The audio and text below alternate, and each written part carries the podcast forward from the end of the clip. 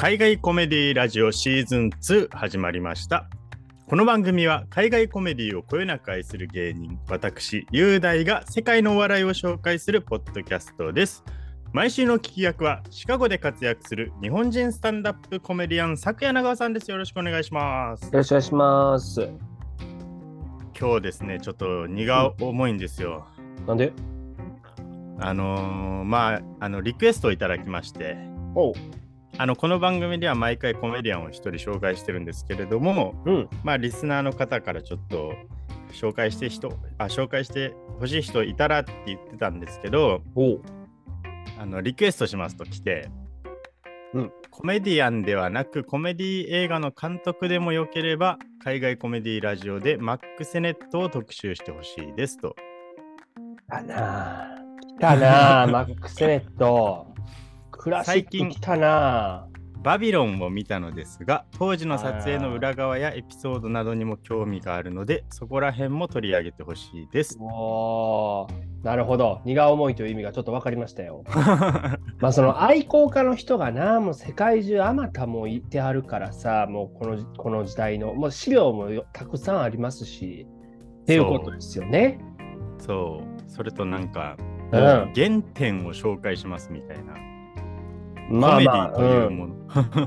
まあね、だから19世紀にもう生まれてるってことは、ね、かなりこの人に影響を受けた人たちももうだいぶ歴史を作ってきてる側の人たちになってるしっていうことやんな。ですよね。ああサックさんはマック・セネットってどんなイメージですか？僕でもさっきさ、そのね、まあ、映画監督だったりプロデューサーっていう立場っていうふうに言ったけど、はいこの人結構出てるやんか。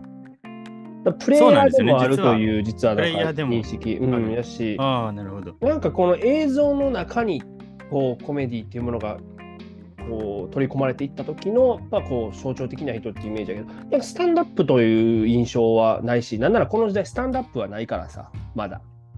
形としてね。確かに。っていうところでは。そうなんですよね。そうそう。まあなんかコメディファンとして近い。さんとは実はコメディ畑としてはちょっと違う人なのか。っていうまあ感じかな。あのーマック・セネット、まあ、ざっくり先に何にも知らない人に紹介するとしたら、うん。本当に野心のみでお。芸能の世界でドンになった化け物みたいな人です。なるほど。なるほど。職業とかあえて言わずに、はい。化け物なのねまずはそう、どどんなどんなやつかっていうと、大丈夫か？化け物です。その分からんかった人に対してどんな人かっていうのを説明するという時に化け物って言ったらもうそれはもう化け物やんか。もう化け芸能の化け物なんですよ。芸能の化け物なんや。で、マックス・セネットは、うんあの喜劇王って言われてるんですよね。うん。だから今から紹介するのはそのコメディの王様ですよ。すごいね。はい。えちなみにこでの番組ってさ、シーズン1の時とかって、いわゆるこはいの時代の人たちでや、扱ってる人っておる？そのチャップリンとかさ。一番最あ一番古い人で扱ったのはローレルハーディーなんですおお、よ。じゃあもう、そでもそれよりもちょっと前じゃないですか、マックスってことは、じゃあこの番組で扱う中で一番古い人を扱うということですね。そうですね。それは扱うとしたら、うんうん多分この人が一番古くなるかもしれないなって思うんですけど、いや、分かれへん。アリストテレスまで行かなあかんくなるかもしれんで、最後はやっぱ私学書いてますから。なるほど。うん、だからギリシャギリシャ喜劇まで行くんだったら、コメデディと言うならっていう話になってくるのか。そうそうそうそう。だってそれはな、スタンダップコメディもあるし、こういうね、あのまあ、ボードビルとかバーレスクもあるから、もっともっと遡ることは可能ではあります。そっかそっか悪なき探求心は確かに持っとかなあかんで。僕がこんなところで最古の人間とか言っちゃダメなのか。うん。まあでもとにかくこの番組は今まで一番古いという。そう、今までで一番古いです。よしよしよし。で、マック・セネットは本名マイケル・シノット。うん。で、1880年生まれです。うわ150年近くもうこれ前ですよ。何何年前だよっていう話明です治時代やよ、だって。そっか。そうよ。1880年ですよ。でもとんでもないですよね。だってもう全然、だってなんだもう第一次大戦とかよりも全然ずっと前か。いや、そうよ。めちゃめちゃ昔っすよ。だからはい。ちょうどそのエジソンが白熱電球とかを作った年とか。そう。本当うん。そこなんですよね、実は、そうだよね。その辺とかぶってくるんですよね。あ、さっき言ってしまいました。すみません。い。や全然いいですよ、うん。いやいやその電球の話は別にしないんで。あ、ほんとそうか、そうでもエジソンのね、その技術革新があった時やし、だからね、日本で言ったら何があったかね、でも、そうですよ、だから教育例とかが出てるとこじゃない、本当に。まだそんな時代ですか？うん、いや、そんなもんですよ。その時の時代の人の資料がこんなに残ってるっていうのもすごいなそう考えると、ねえ。うん。マック・セネットって実はアメリカ人じゃないんですよねもとうんもとあのカナダ人ではあはあ。ケベックの出身なんですよ。フランス語やんか、ほんなら。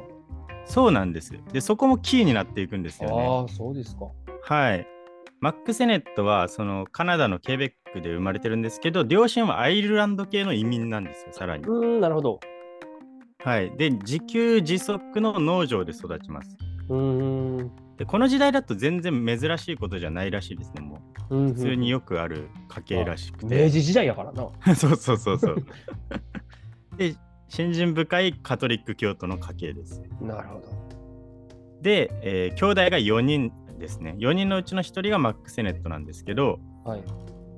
もう全然優等生でもなければはい。別に話すのが早かったりとかユーモアがあったりっていう子でもなかったんですよああちなみに末っ子ですか？このマックス・テネットは。あ末っ子じゃないですお例外やだから。スタンダップコメディアンじゃないからそういうことか。そっかそっかそっかそっか。そうそうなんや。4人兄弟真ん中なんですけど真ん中だよね。なるほど。はいでもともとはうん。歌手になりたかったんですよ、この人。であそっか。オペラ歌手をあ目指してたオんですけど、はい。滑舌が悪くてとにかく音痴だった。まず才能がなかったんですうん。ただ17歳の時にもう身長が185センチで体重が95キロあったっていう、だから体格がいいからもおうすぐ職工にあの働かしに働かせに行かされたんですってあの職人さんの職にあの工業の工な職工って。そうですそうですなるほどなるほど。であのマッサチューセッツのうん製鉄所で働いてたんです、あじゃあこのだからそ時にアメリカに来たんや。そうなんですよなるほど。でまあすぐそこじゃないですか言ったらちょっと南に降りたらそうだね。うん。はい。で、そこの厳しすぎる労働環境にも挫折して、やっぱり歌手になりたいってなったんですって。でも才能はないんやろ？そう、周りはもう反対です、もちろん。うん。で、その働いてる時に歌っても、お前音痴だから歌うなって怒られるぐらいだったらしジャイアンやん。い。まあね、で怒られる、怒ってくる人いるだけな、ジャイアンにされたらまた違うんやろうけど。確かにそうですね。うんあの、ただ、はお母さんだけは味方してくれたんですって、ずっと。この人。なんかもう人の夢を踏みつけるなっていうのがお母さんの口癖で とにかく何でもやりたいことは最後までやってみろっていうことだったらしいんですよ。ジャイアンのお母さんしか僕頭の中ないけど大丈夫今。見た目が。そんなこと言ってくれなさそうですけど。そうやな店番制しか言わへんな。うん。ただあのお母さんがそうやってなんかうん仕送りとかもしてくれて、その芸能の世界に道を作ってくれたんですよ。す。しかもこれすごい話なんですけどうんうん。お母さんがうんそのカルビン・クーリッチっていう後々30代第30代のアメリカ大統領になる人なんですけどはいはい、クーリッチ、はい。カルビン・クーリッチが政治家になるよりも全然前にうん。弁護士だった時にお母さんと知り合いだったんですよ。この人、マサチューセッツから出てるのよ。あこれも関係あんのかな？市長からなったんですよね確か。そうそうそうそうそう。でそのカルビン・クーリッチとなぜかお母さんが知り合いでうん。オペラ歌手のマリー・ドレスラーっていう人が。有名歌手がボードビルに来ま、ボードビルで巡業でマサチューセッツに来ますと。でそこでマリー・ドレスラーにうん。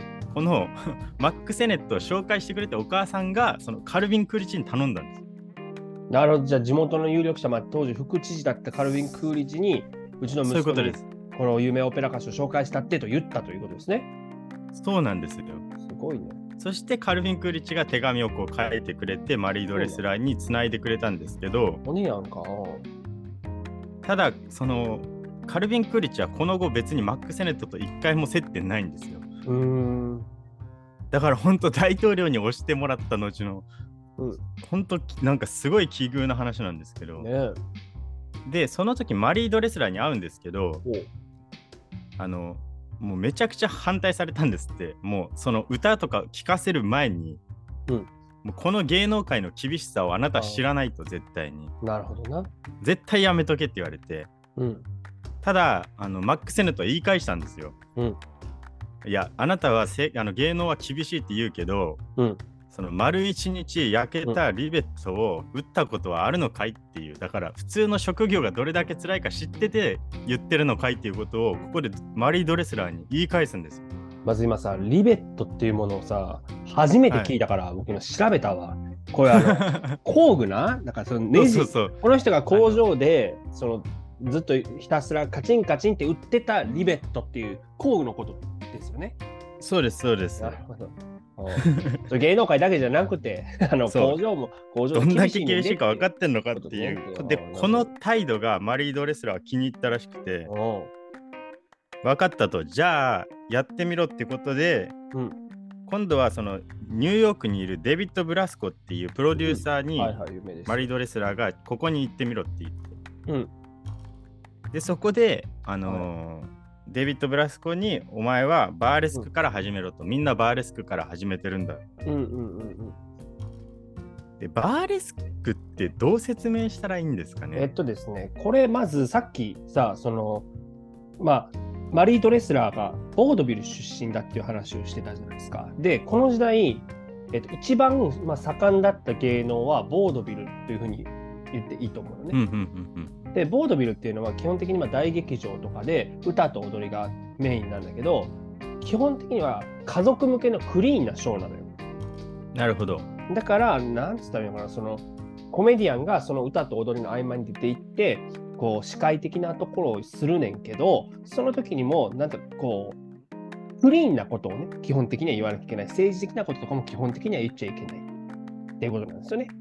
で、なんか汚い言葉もうん、全部アウトみたいな、ダメなのよ。で、うん。さあなんかこう今コメディの世界で下ネタのことをブルーマテリアルって言うんだけどはいはいはい。それはなんでかって言ったらそのコメディアンがそういう、まあ、汚いこととか政治的なことを言うと興行主から翌日呼び出し食らってあこれはお前ここの箇所あかんかったからっていう封筒をもらうんだって。でそれが青い封筒やったことからブルーマテリアルっていう。へえで、まあ、そういう舞台転換な合間にしゃべるものがインワンっていうふうにインワンね。インワンっていうふうに言われてるんだけど、そのインワンっていうのが発展したのがスタンダップコメディだというふうに言われているというところなんだけど、まあ、その中でですよ、えーはい。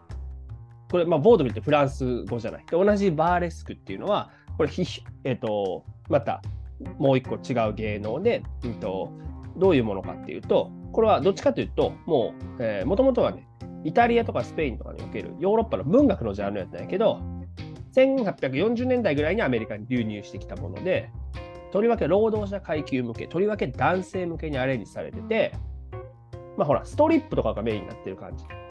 そうですねだからんストリップとの違いがちょっと分かりづらいと思うんですけど、後々ストリップとかになっていったのがバーレスクですね。うん。で、まあ、そもそも、はいうんと、女の人が脱ぐだけではないし、うんうんうん芸としてちゃんとこう、それこそ歌と踊りがメインだったわけで、決定的に大事なのは、会場でお酒が提供されてて、より開放的な雰囲気の中で楽しむ芸能だったから、大人しか入られへんかったわけだよね。で、プラス、その、若手コメディアンの研鑽の場として機能してたっていうのがすごい大事で、ださ、日本でさ、ストリップクラブでの営業が、その若手芸人さんの、ね、その、いわゆるスタートラインやったみたいなのよくあるじゃないですか。たけしさんもそうやけど。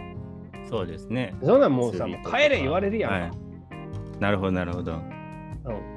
それの中でやってたから、だ別にそのストリップとはまた違うんですよ。ただ、その、うんうんうんうんいわゆるさ、なんかこう手の込んだ、技巧に富んだネタをするっていうよりかは、むしろこう単純でスラップスティック的な笑いが、まあ、バーレスクではより多く行われていたっていうことが一つだ重要なことで、だから、もう顔芸、それからもう体いっぱい使ったスタイル、こういうのフィジカルコメディって言うんだけど、フィジカルコメディアンが多数ここから出てきたっていうのがすごい大事かな。だアボッターのコステロとかもここから出てきてるし、ここから出てきてる人めちゃめちゃいるね。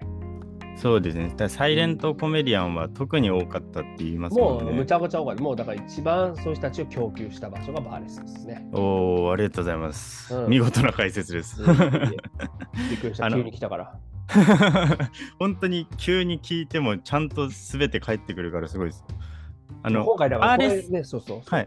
そうだから、ごめんなさい。あの本書いたからさ、今回ここで。あそうですよ。だから今回のこのちょっとここで喋りきれなかったことはぜひね、うんサクさんのあの後々出す本をね、そう、もう6読んでほしい月21かな、に発発売がもう決まったんで、ぜひね、Amazon でもコメディの歴史がこうお詰まってるから。もちろん、はい。血まなこなって、ごめんなさい、ちょっと宣伝。いやいやいやいや、ぜひぜひって感じですよ。うんで、そのバーレスクの衝撃がすごかったんですって、やっぱりマック・セネットは。うん。で、もうお客さんはもうほとんどもうポン引きとかダフ屋とかそういう人たちばっかりで、うんでもうヤジがバンバン飛んできて、さっきも言ったんですけど。でなんかもうぽっちゃりした娘とかがこうぶつかり合って笑い取ったりとかはいはいはい。もうだから普通に生きてたら見なかったっていう農場で育ってたら、うーん、そうだね。うん。そうで外国語なまりの英語の喜劇とか、うんあと警官とホームレスの絡み合いとかで笑いを取ってたんですってうんで思いっきり殴り合ったりとか 本当人間とか自分自身をこう物笑いにするものはいはい。これにすごい惹かれて。そうでこうこういう慣習とか競技に抗って権威を罵倒しながら大混乱に発展するこの芸能なんだっていうことでもう彼の全ての原点はバーレスクにあるんですよ。面白いですね。なるほどね。で最初はバーレスクに飛び込みで入るんですけど、うん何にもやらせてもらえずにうんうんうん。掃除してろって言われたんです。うん。で掃除してる時に一番最初にもらった役があの馬の後ろ足の役です。なるほど。これ幼稚園児の演技の世界みたいな感じですよ、はいはいはいはい。馬の後ろ足だから初舞台は馬の後ろ足でデビューですようん。でオペラの道も考えたんですけどうん。オペラの道にもちょっと行ったんですっておそのバーレスクに通いながらおただそのオペラでこうやってるその集団の中でもう自分よりも1000倍ぐらい上手い人たちがうん。もうちょっとしか稼いでないんですって本当になるほど。だからもうこれは絶対やっていけないって言ってオペラの道は諦めるんですよこの時に。なるほどね。でとにかくどんな舞台にでも立ち続けたんですもう仕事があれば。うんうん。だから生活はギリギリできるようになったらしいんですけど、うんでこの時に1903年に大列車強盗これがさっきのエジソンの話につながるんですけど、はいはいはい。もうこの大列車強盗っていうなんて言ったらいいのかな、もう映画まあ、サイレント映画ですね。そう。で、んなんて言ったらいいんだろう、大列車強盗は。エジソンがうん発明した映画をアメリカに持ち込んで、最初にこうヒットしたような映画なんですよね。そうね。だから、どっちかってこう、なんていうのかな。あの、ロケーション撮影って言ってさ、当時、うんなんて言ったらいいのこう、技術がまたちょっと、ね、こう、違った形で、まあ、要はさ、書き割りとか背景にしてさ、セット撮影が主流だったんだけど、うんうんうんそうじゃない形をね、新しい技術としてやったっていうところですよね。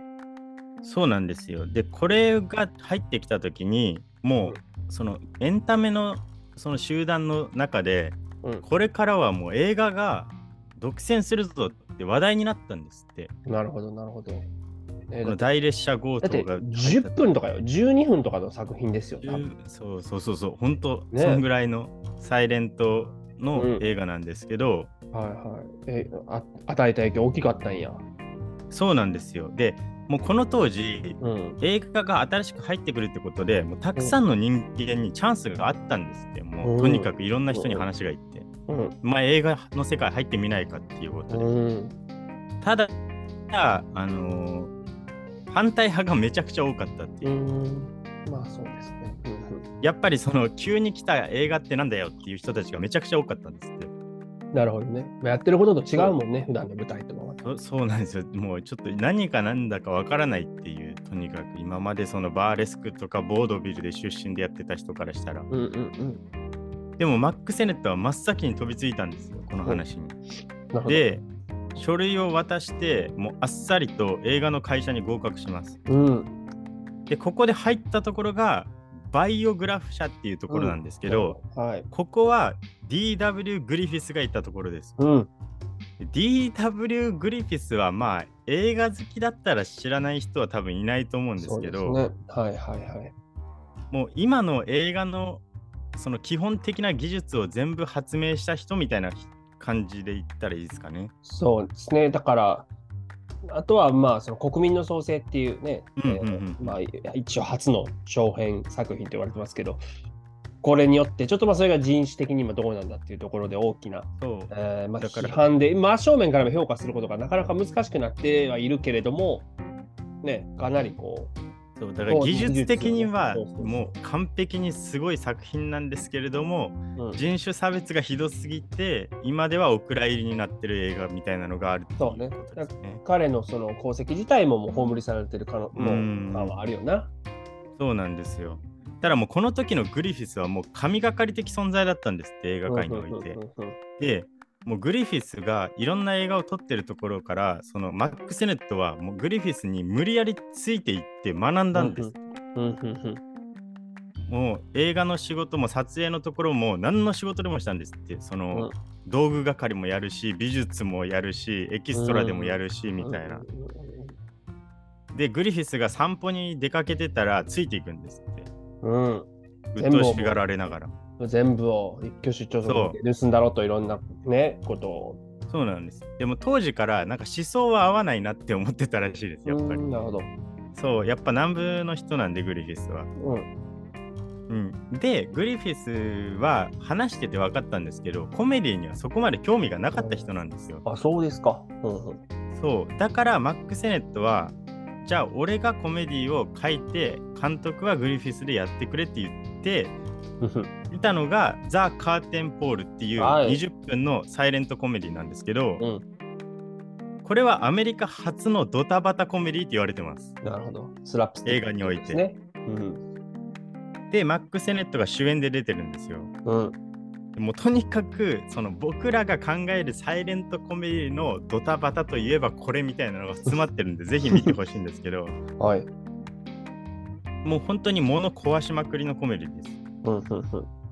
でマック・セネットはそのバイオグラフ社でもその監督もやったしで脚本もめちゃくちゃ書きまくってできるようになったんですって、う。ん何でもやったから。うんうんうん。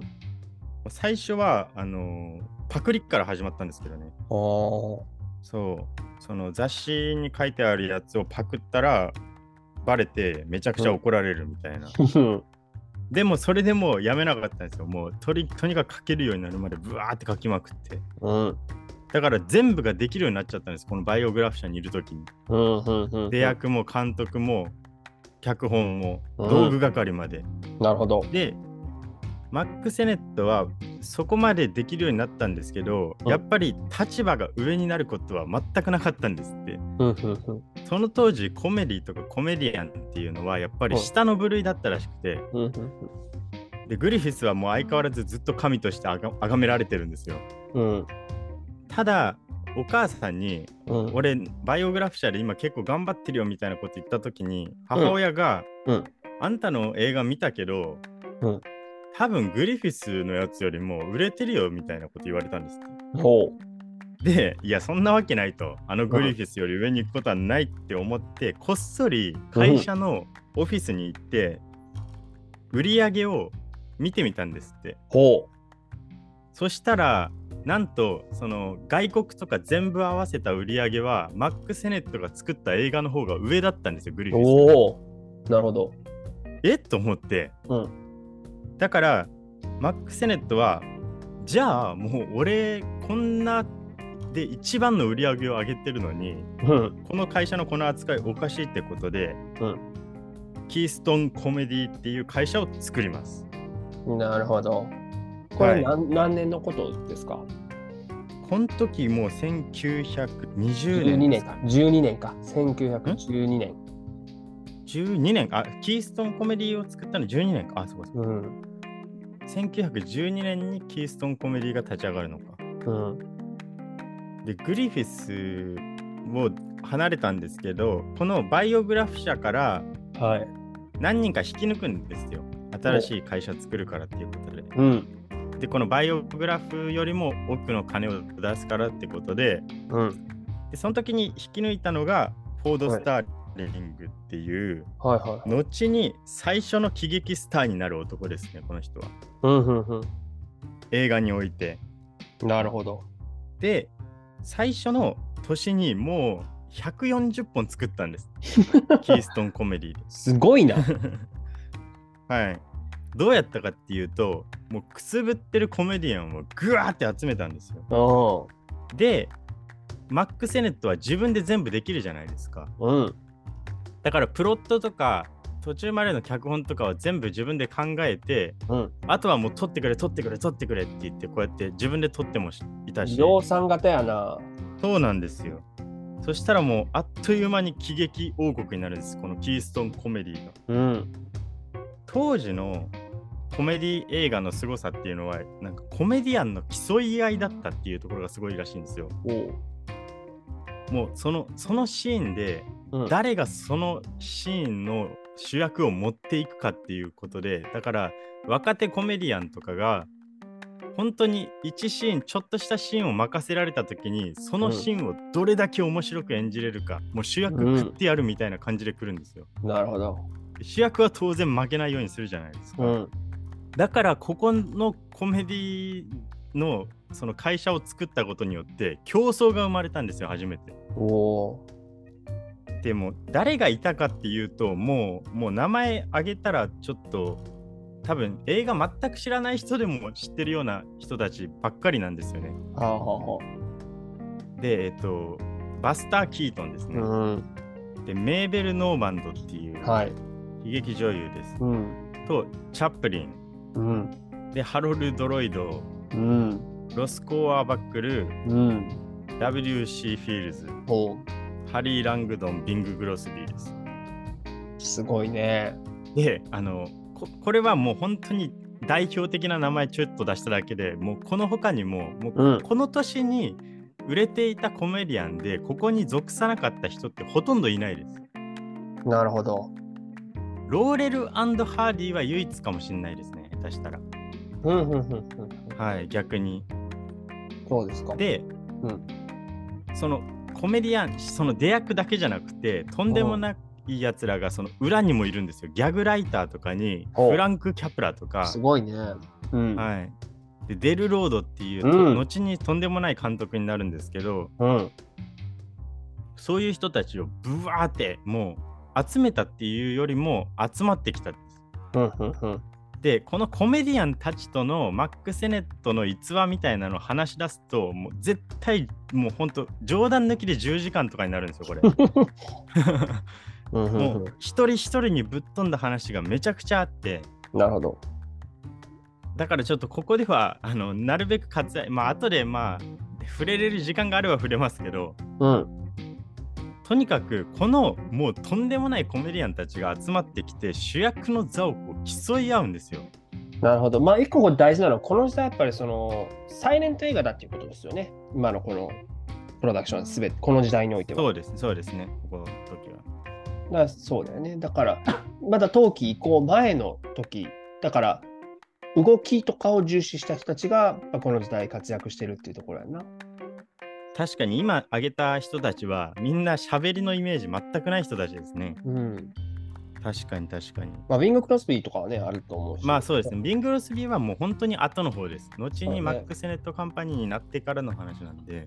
まあね、あとチャップリンは後にね、まあ、40年代、えーまあ、なんとか移行するっていうことはできた人だけどね。だからそういう意味で、すね、だから、なだからこそさっきのさ、あの、まあ、入っていないっていうところに、あの、名前が上がって、ローレローレランド・ハーディがいるっていうのはなんとなく納得かなっていうのはちょっと思ったああ、確かに確かに。掛け合いとかそういうことじゃないって感じです。よ。うん。っていうのが今ちょっと印象的だね。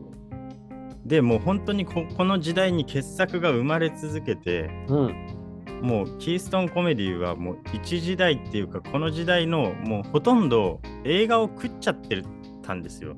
だって、うんコメディってその誰もが楽しめるじゃないですか。うんで一番重要視したのがマック・セネットがとにかく分かりやすさなんですよ。うんコメディアンに明確なキャラクターを持たせてなるほで外部のライターとかもほとんど雇ってないんですよ。ど。うん。でプロットはセネットが考えてあとは脚本家に膨らませてってやってたから、ああ、全部セネットの範疇内で収まってるんです。しかもな、爪痕残そうとする若手がねいろいろわちゃわちゃやる やるわけでしょ？そのそうなんですそうなんです。アドリブじゃアドリブとかも全然やっていってたんです、うんあの当時。うんうんこの時にあの有名なのがうん。うん。キーストン警官隊っていうのがあってキーストンコップスって言われるんですけど、うんマック・セネットのこのキーストンコメディで撮られたサイレントコメディに結構な割合で登場するのがこのキーストン警官隊なんですよ。うんうん。で何かっていうとその動けるコメディアンとかはいはい。スタントマンを集めて、う警官隊を登場させてそこでスラップスティックコメディを始めるんです。うん。それをキーストン警官隊って言われてるんです。なるほど。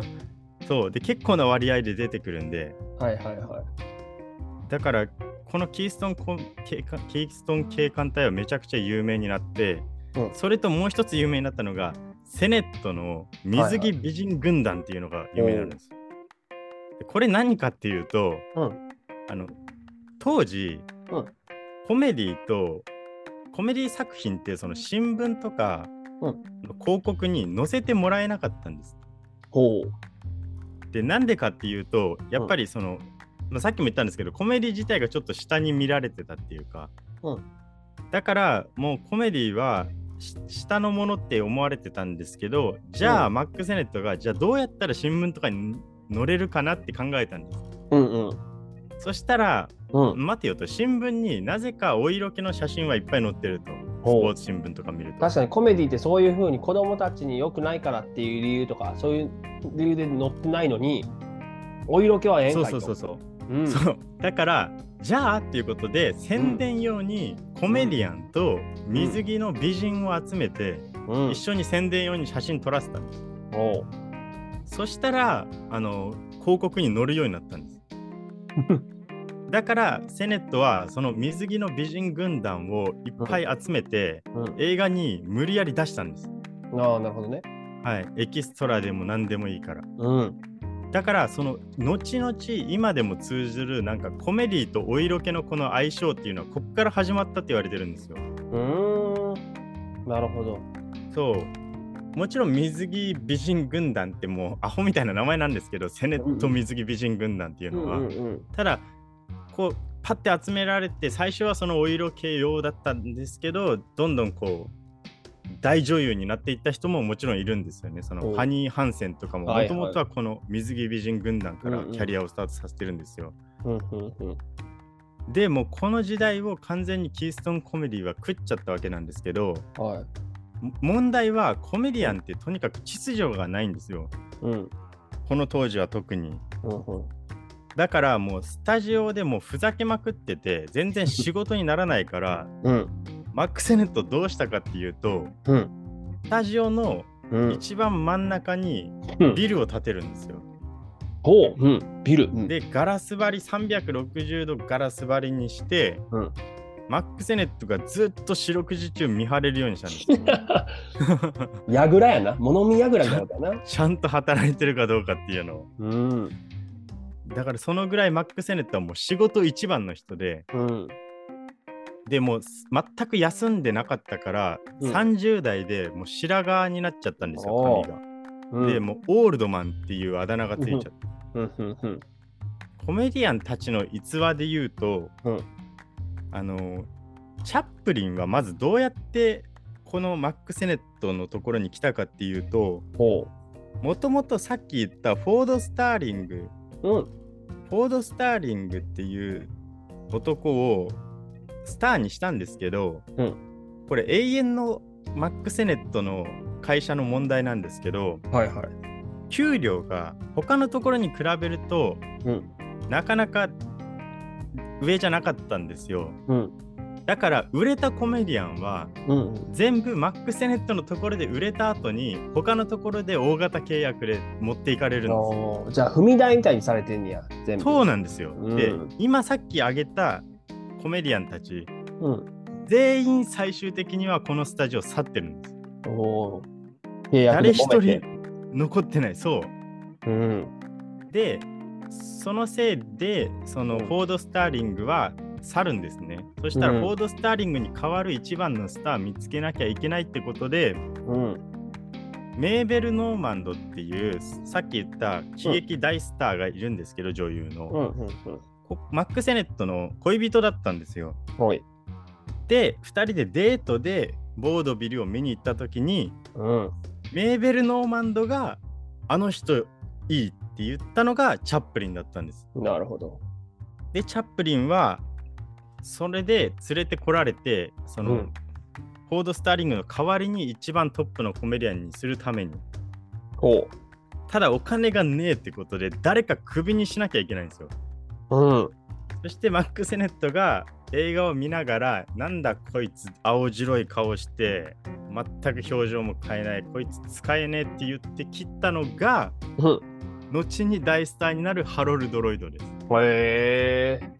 だからハロルドドロイドはマック・セネットにクビにされたんですよ。なるほど。チャップリンを入れるときに。うん。で、ハロルドロイドはその悔しい気持ちを持ってハルローチと組みます。ああ、なるほどね。うんうん。ハルローチっていうコメディプロデューサーと組んで大スターになるんですよ。そうなんや、じゃあ、もう一回、じゃあ、この、ね、このチームからもう放出されて、他のチームに行って、活躍する野球選手みたいなもんや。ほんとそうです。しかも、このハルローチは結局マック・セネットの永遠のライバルになるんですけど、うん。コメディ業界において。うん。だからこのぐらいチャップリンを連れてきたのはあの、うんものすごくリスクだったんですけど、まあ、最終的にはでもそれは正解だったって言われてますよねチャップリンの後の凄さを考えると。ね、まあだそうこの時代、そうやって結構外国の人が入ってるのが面白いよね。まあ、チャップリンもイギリスの人じゃないですか。そうですね。だし、サイレント映画、結構実は日本人の俳優も入ってるんだよね。ああそう、あのまあ、コメディではないけどもさ、早川雪舟とか神山宗人とかさ、あのそうですねスターになってる中で、やっぱそのね、セリフがなくてもできるっていうところから、なるほどまだチャンスがあった時代なんだなっていうのは、なんか今の聞いててもちょっと思うしね。うん。面白いですね。三大喜劇王全員がこのマック・セネットのところからってすごいですよね、ハロルド。すごいよねチャップリンもバスター・キートンも。うんバスター・キートンはロスコア・バックルっていう、はい。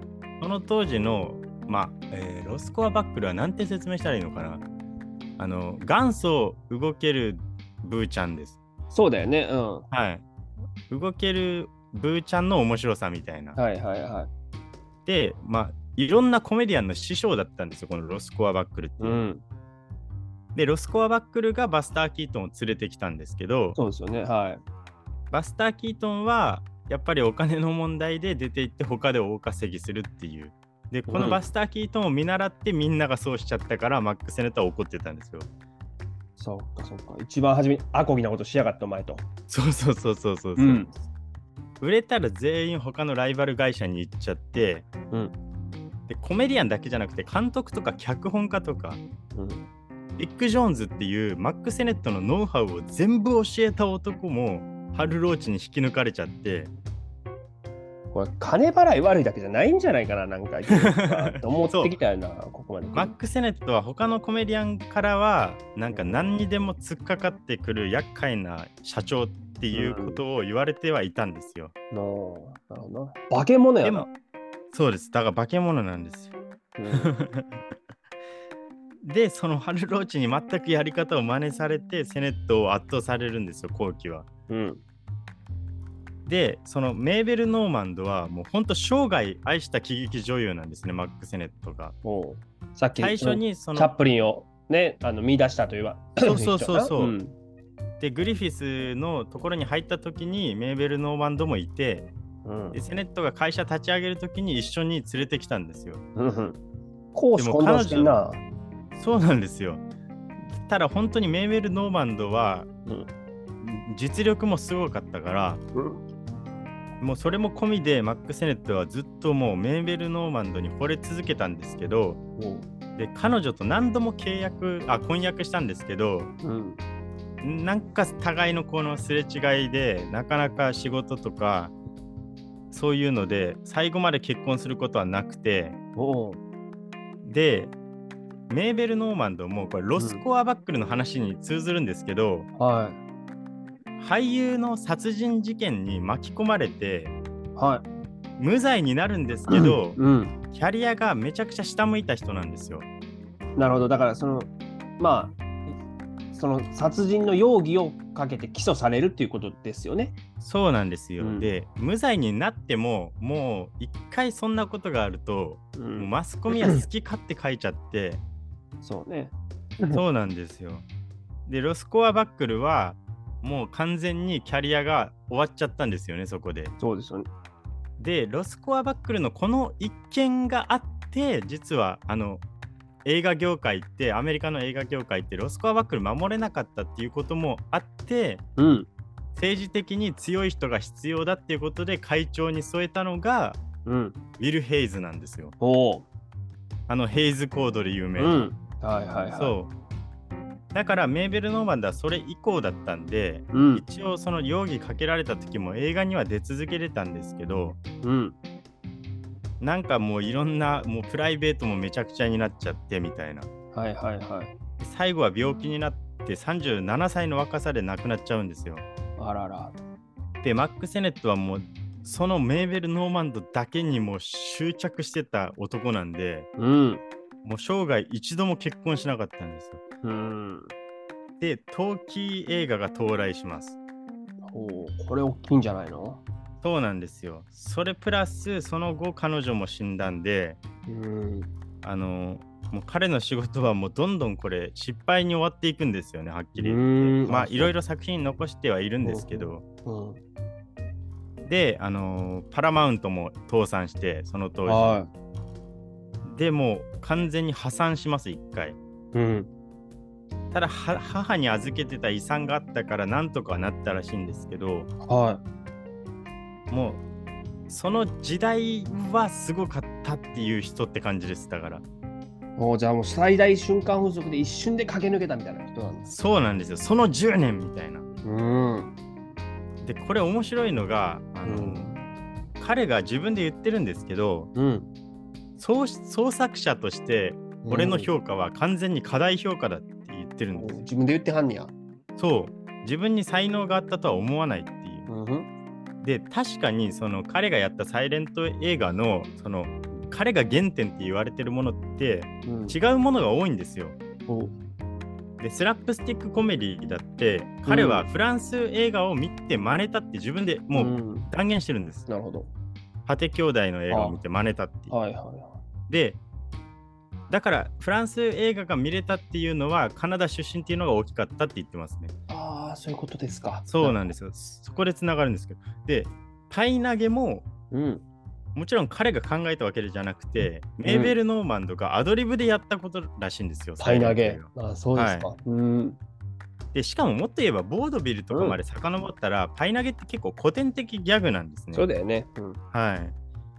だから、もう別に彼が考えたものって言われるものって結構、今考えたら昔からあったよねっていうことなんですけど、チャップリンのあの格好も、コメディアンたちの絡みの中で生まれたってキーストン社の人たちは言ってるけど実際はチャップリンのあの格好ってもっとイギリスの紳士服とかをコメディにしたコメディアンって前にもいたんですよ。うんうんうん。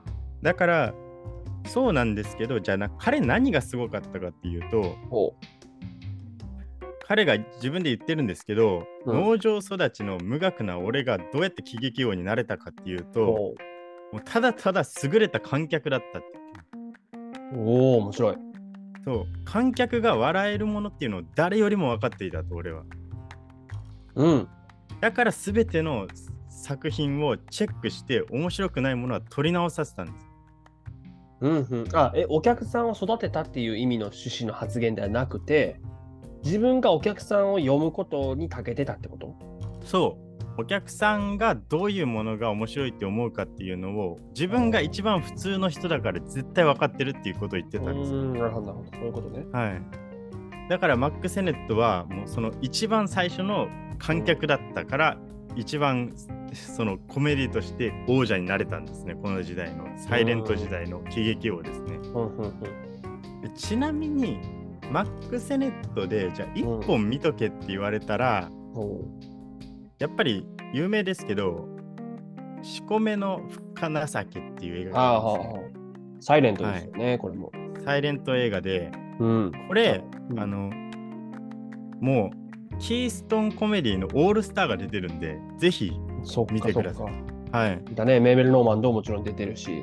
メーベル・ノーマンド出てるしうんチャップリンが出ててうん。でなんとこれ主演がマリー・ドレスラーなんですよそうですよ。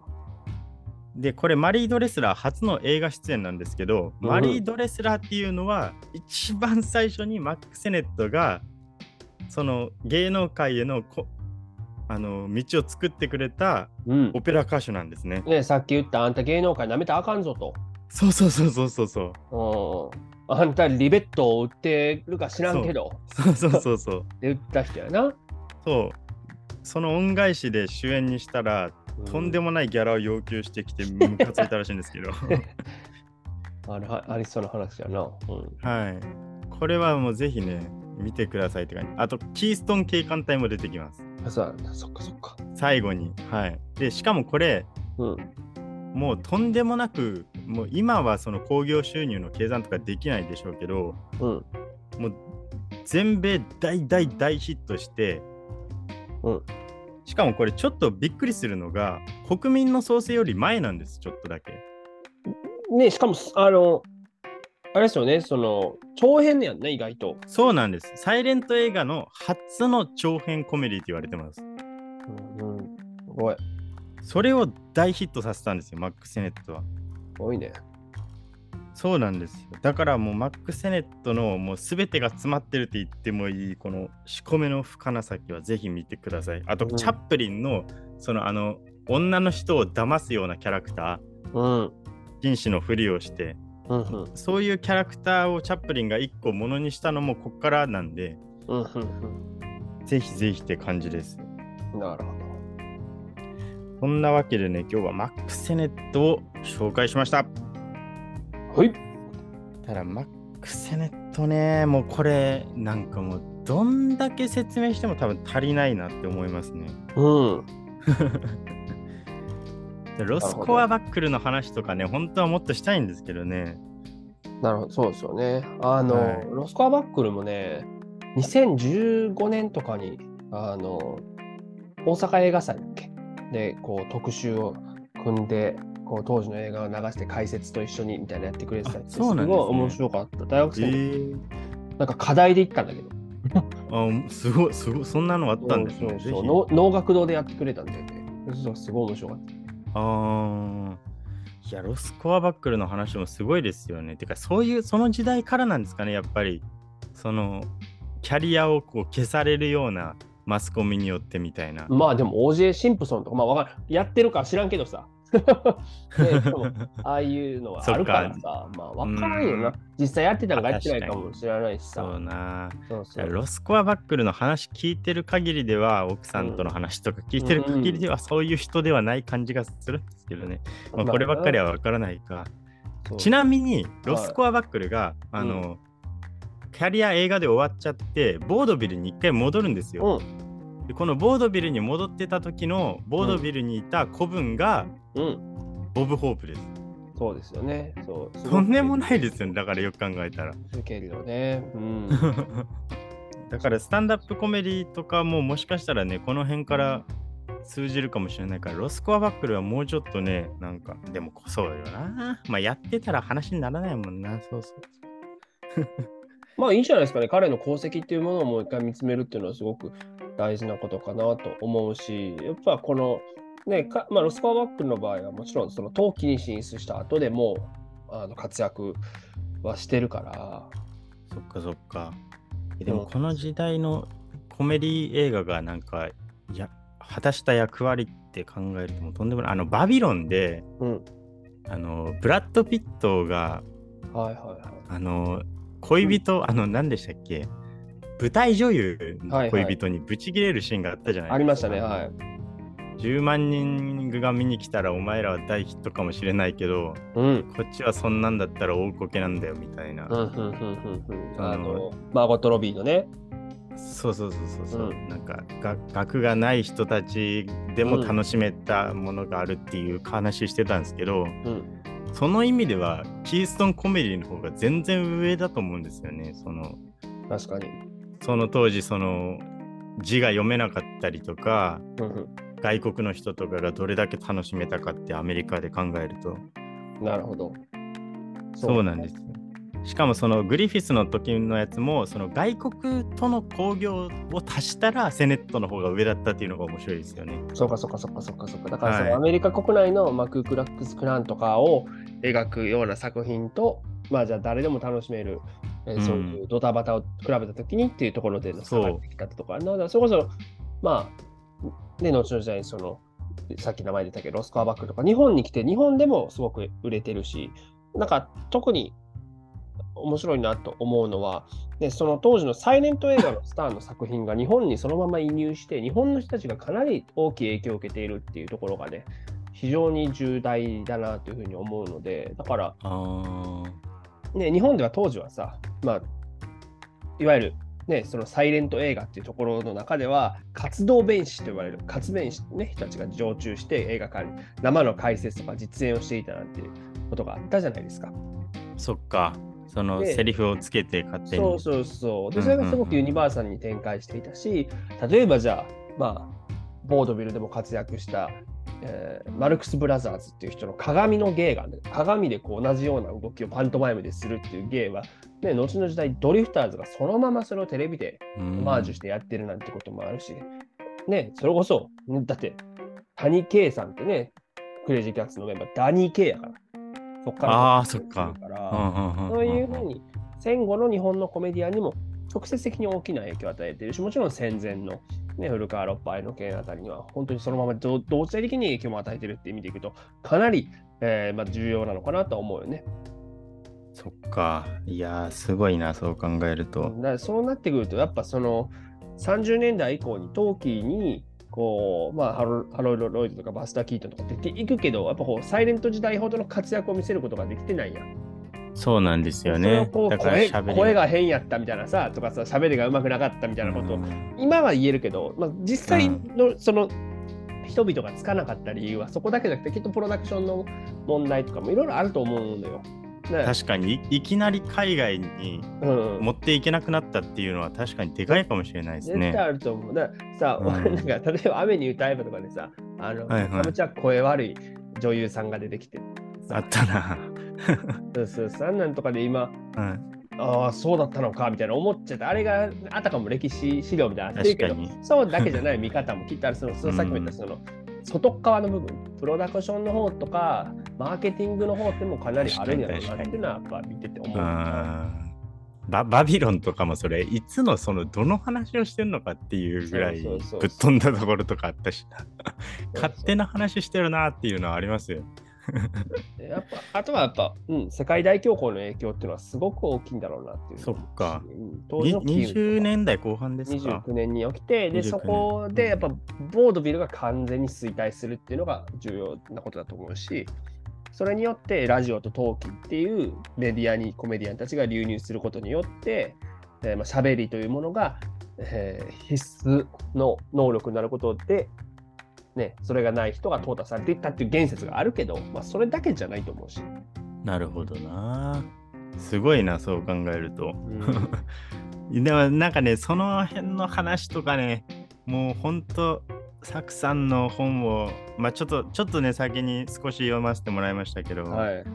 い、やーあれちょっともうあれをうん出されると、うん完全に俺がここでなんかいろいろ喋ってる意味がなくなるんですね、やいやいや、全然知らんかったもん、僕、今日の人、あの、裏話とか。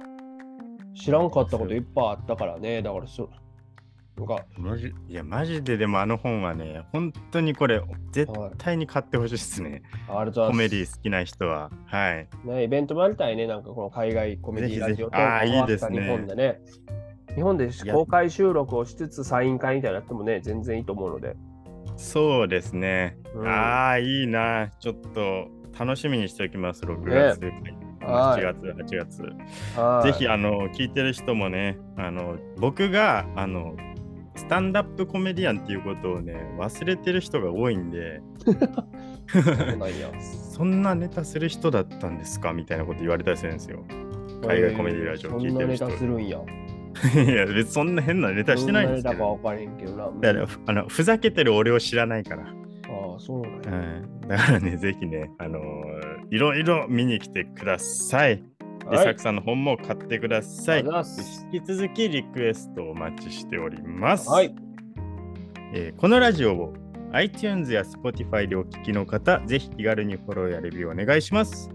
SNS などの感想も歓迎です。このラジオの説明欄にお互いの Twitter と Instagram の URL を貼っているので、ぜひフォローお願いします。えーなるべく、えー10日に1回とか2週間に1回ぐらい上げれるように頑張るのでお、ぜひまた次回も聞いてください。はい。次回決まってるんですかはい次回決まってんすか？次回もね、ちょっとあのーいろいろこう募集した中からやろうかなとは思ってます。何人か来てるんで、おおいいじゃないですか。はい。なので、ままあまあ、とにかくいろいろリクエストくださいって感じです。そうですね。はい。はということでございまして、今回の海外コメディラジオシーズン2は以上になります。ありがとうございました。い。ありがとうございました。